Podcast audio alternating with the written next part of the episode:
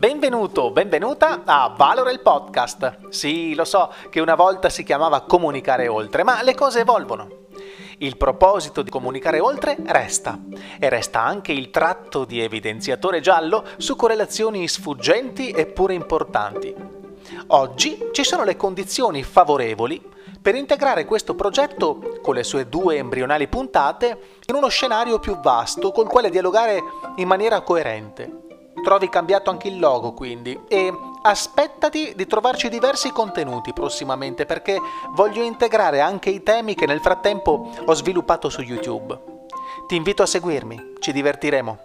E non esitare a mandare dei messaggi vocali se vuoi far sentire vocalmente il tuo punto di vista riguardo agli argomenti. Sarà un'occasione per approfondire e condividere.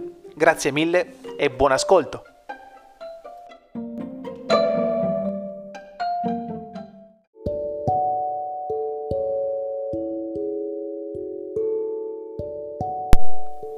Corso della mia esperienza mi sono trovato spesso a consigliare ad allievi o a colleghi eh, appassionati di pratiche orientali questo testo, Teosofismo, storia di una pseudoreligione, perché permette di avere una panoramica su un'organizzazione che ha condizionato tantissimo, per non dire viziato, la nostra percezione della cosiddetta o delle cosiddette filosofie orientali o delle pratiche orientali. Dato che la lettura di questo testo non è semplice, ho pensato di vivacizzare il contenuto interpretando delle sintesi via podcast che sono a proporvi. Grazie mille.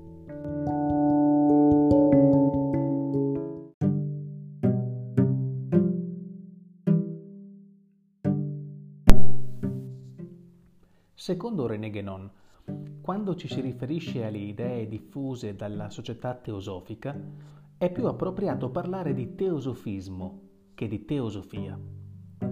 Rispetto al teosofismo, infatti, la teosofia si è sviluppata molto prima nel tempo, a partire dalla tradizione cristiana. Tra i suoi più noti esponenti ci sono stati Jacob Bohm, Gitschel, William Lowe, Jane Lead, Swedenborg, Louis-Claude Saint-Martin, Eckhart Hausen. Il teosofismo invece, cioè le idee promosse dalla società teosofica, è un tagliacuci di elementi di diverse tradizioni, ora orientali, ora occidentali, eseguito da persone la cui onestà intellettuale dovrebbe, come minimo, essere messa in dubbio. Nel suo libro Teosofismo, storia di una pseudo-religione, l'intellettuale francese si propone di illustrare le ragioni per cui, dal suo punto di vista, è giusto sospettare del bagaglio di idee promosse dalla società teosofica ed organizzazioni derivate.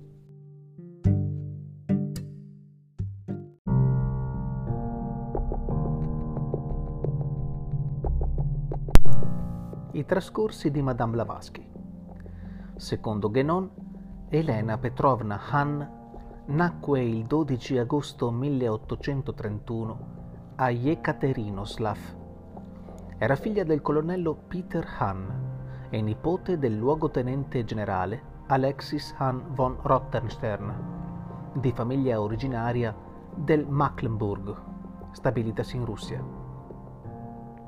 Sua madre, Elena Fadeev, era figlia del consigliere privato André Fadeev e della principessa Elena Dolgorucki. A 16 anni venne maritata al generale Nisfor Blavatsky, che era molto avanti negli anni, e partì con suo marito per la provincia di Yerevan, dove egli era vice governatore, ma alle prime incomprensioni abbandonò il tetto coniugale. È dunque nel 1848 che incominciò la straordinaria vita avventurosa di Madame Blavatsky, percorrendo l'Asia minore con la sua amica, la contessa Kiselev, essa incontrò un copto, altri dicono un caldeo, chiamato Paulos Metamon, che si dichiarava un mago. Continuò il suo viaggio in compagnia di questo personaggio, con il quale si recò in Grecia e in Egitto.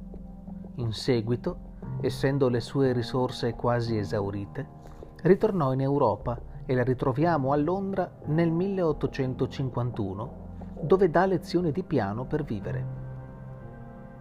A Londra frequentò i circoli spiritisti e gli ambienti rivoluzionari. Fece lega notoriamente con Mazzini e verso il 1856 si affiliò all'Associazione Carbonara della Jeune Europe.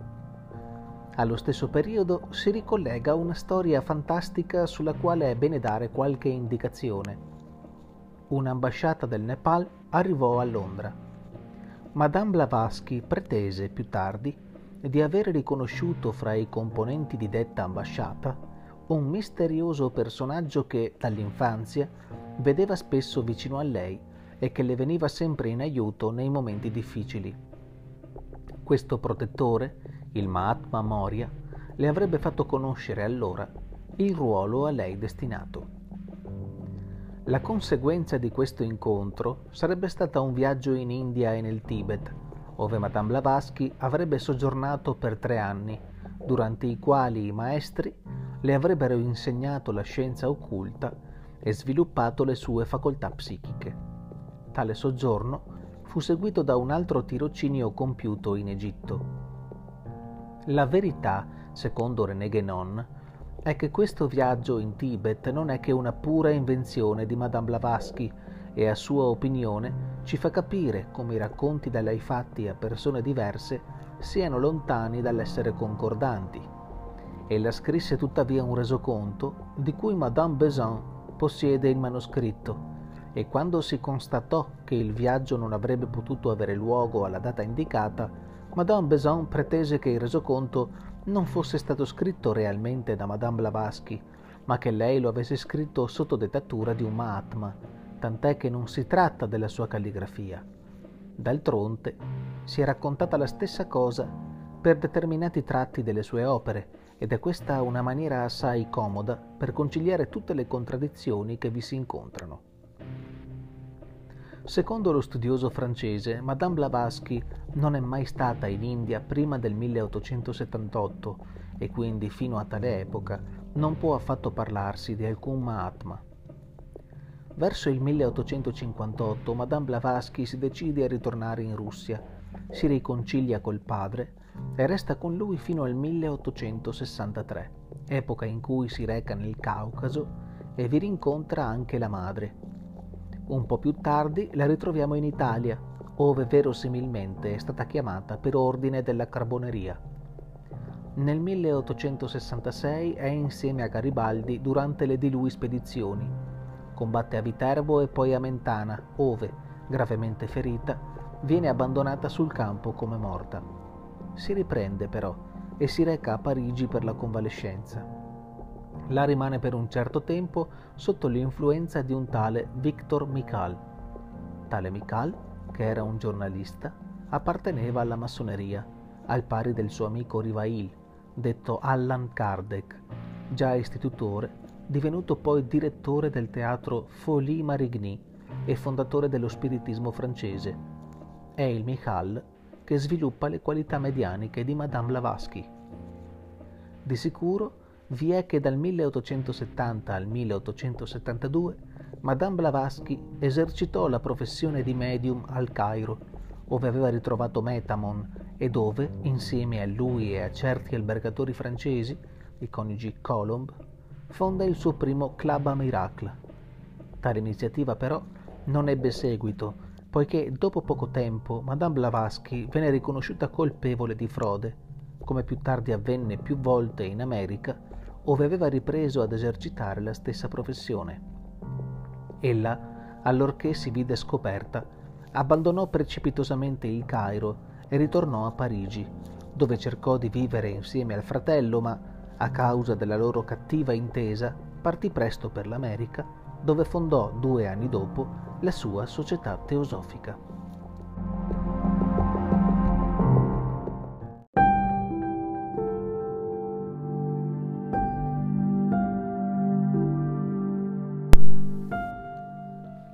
Per comprendere meglio quanto hai appena ascoltato, è necessario che io anticipi chi è stata Annie Besant.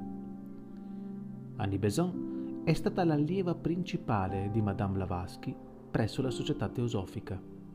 Approfondiremo meglio il suo profilo nel corso delle puntate.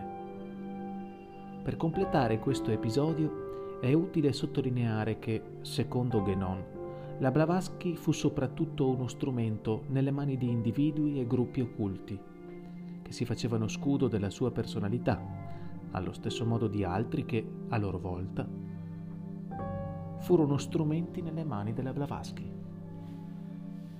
Guénon sostiene che si sbagliano sia coloro che pensano che ella si inventò tutto e che fece tutto da sola, sia quelli che danno per buone le pretese rivelazioni dei Mahatma.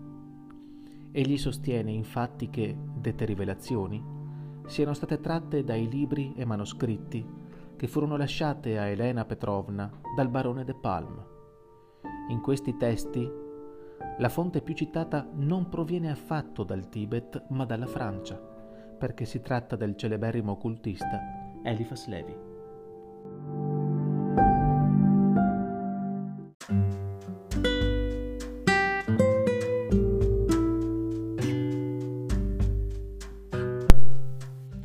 Grazie per aver ascoltato questo podcast.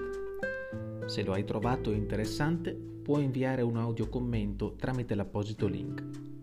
Domande ed osservazioni costruttive potranno essere inserite nei prossimi episodi. A presto!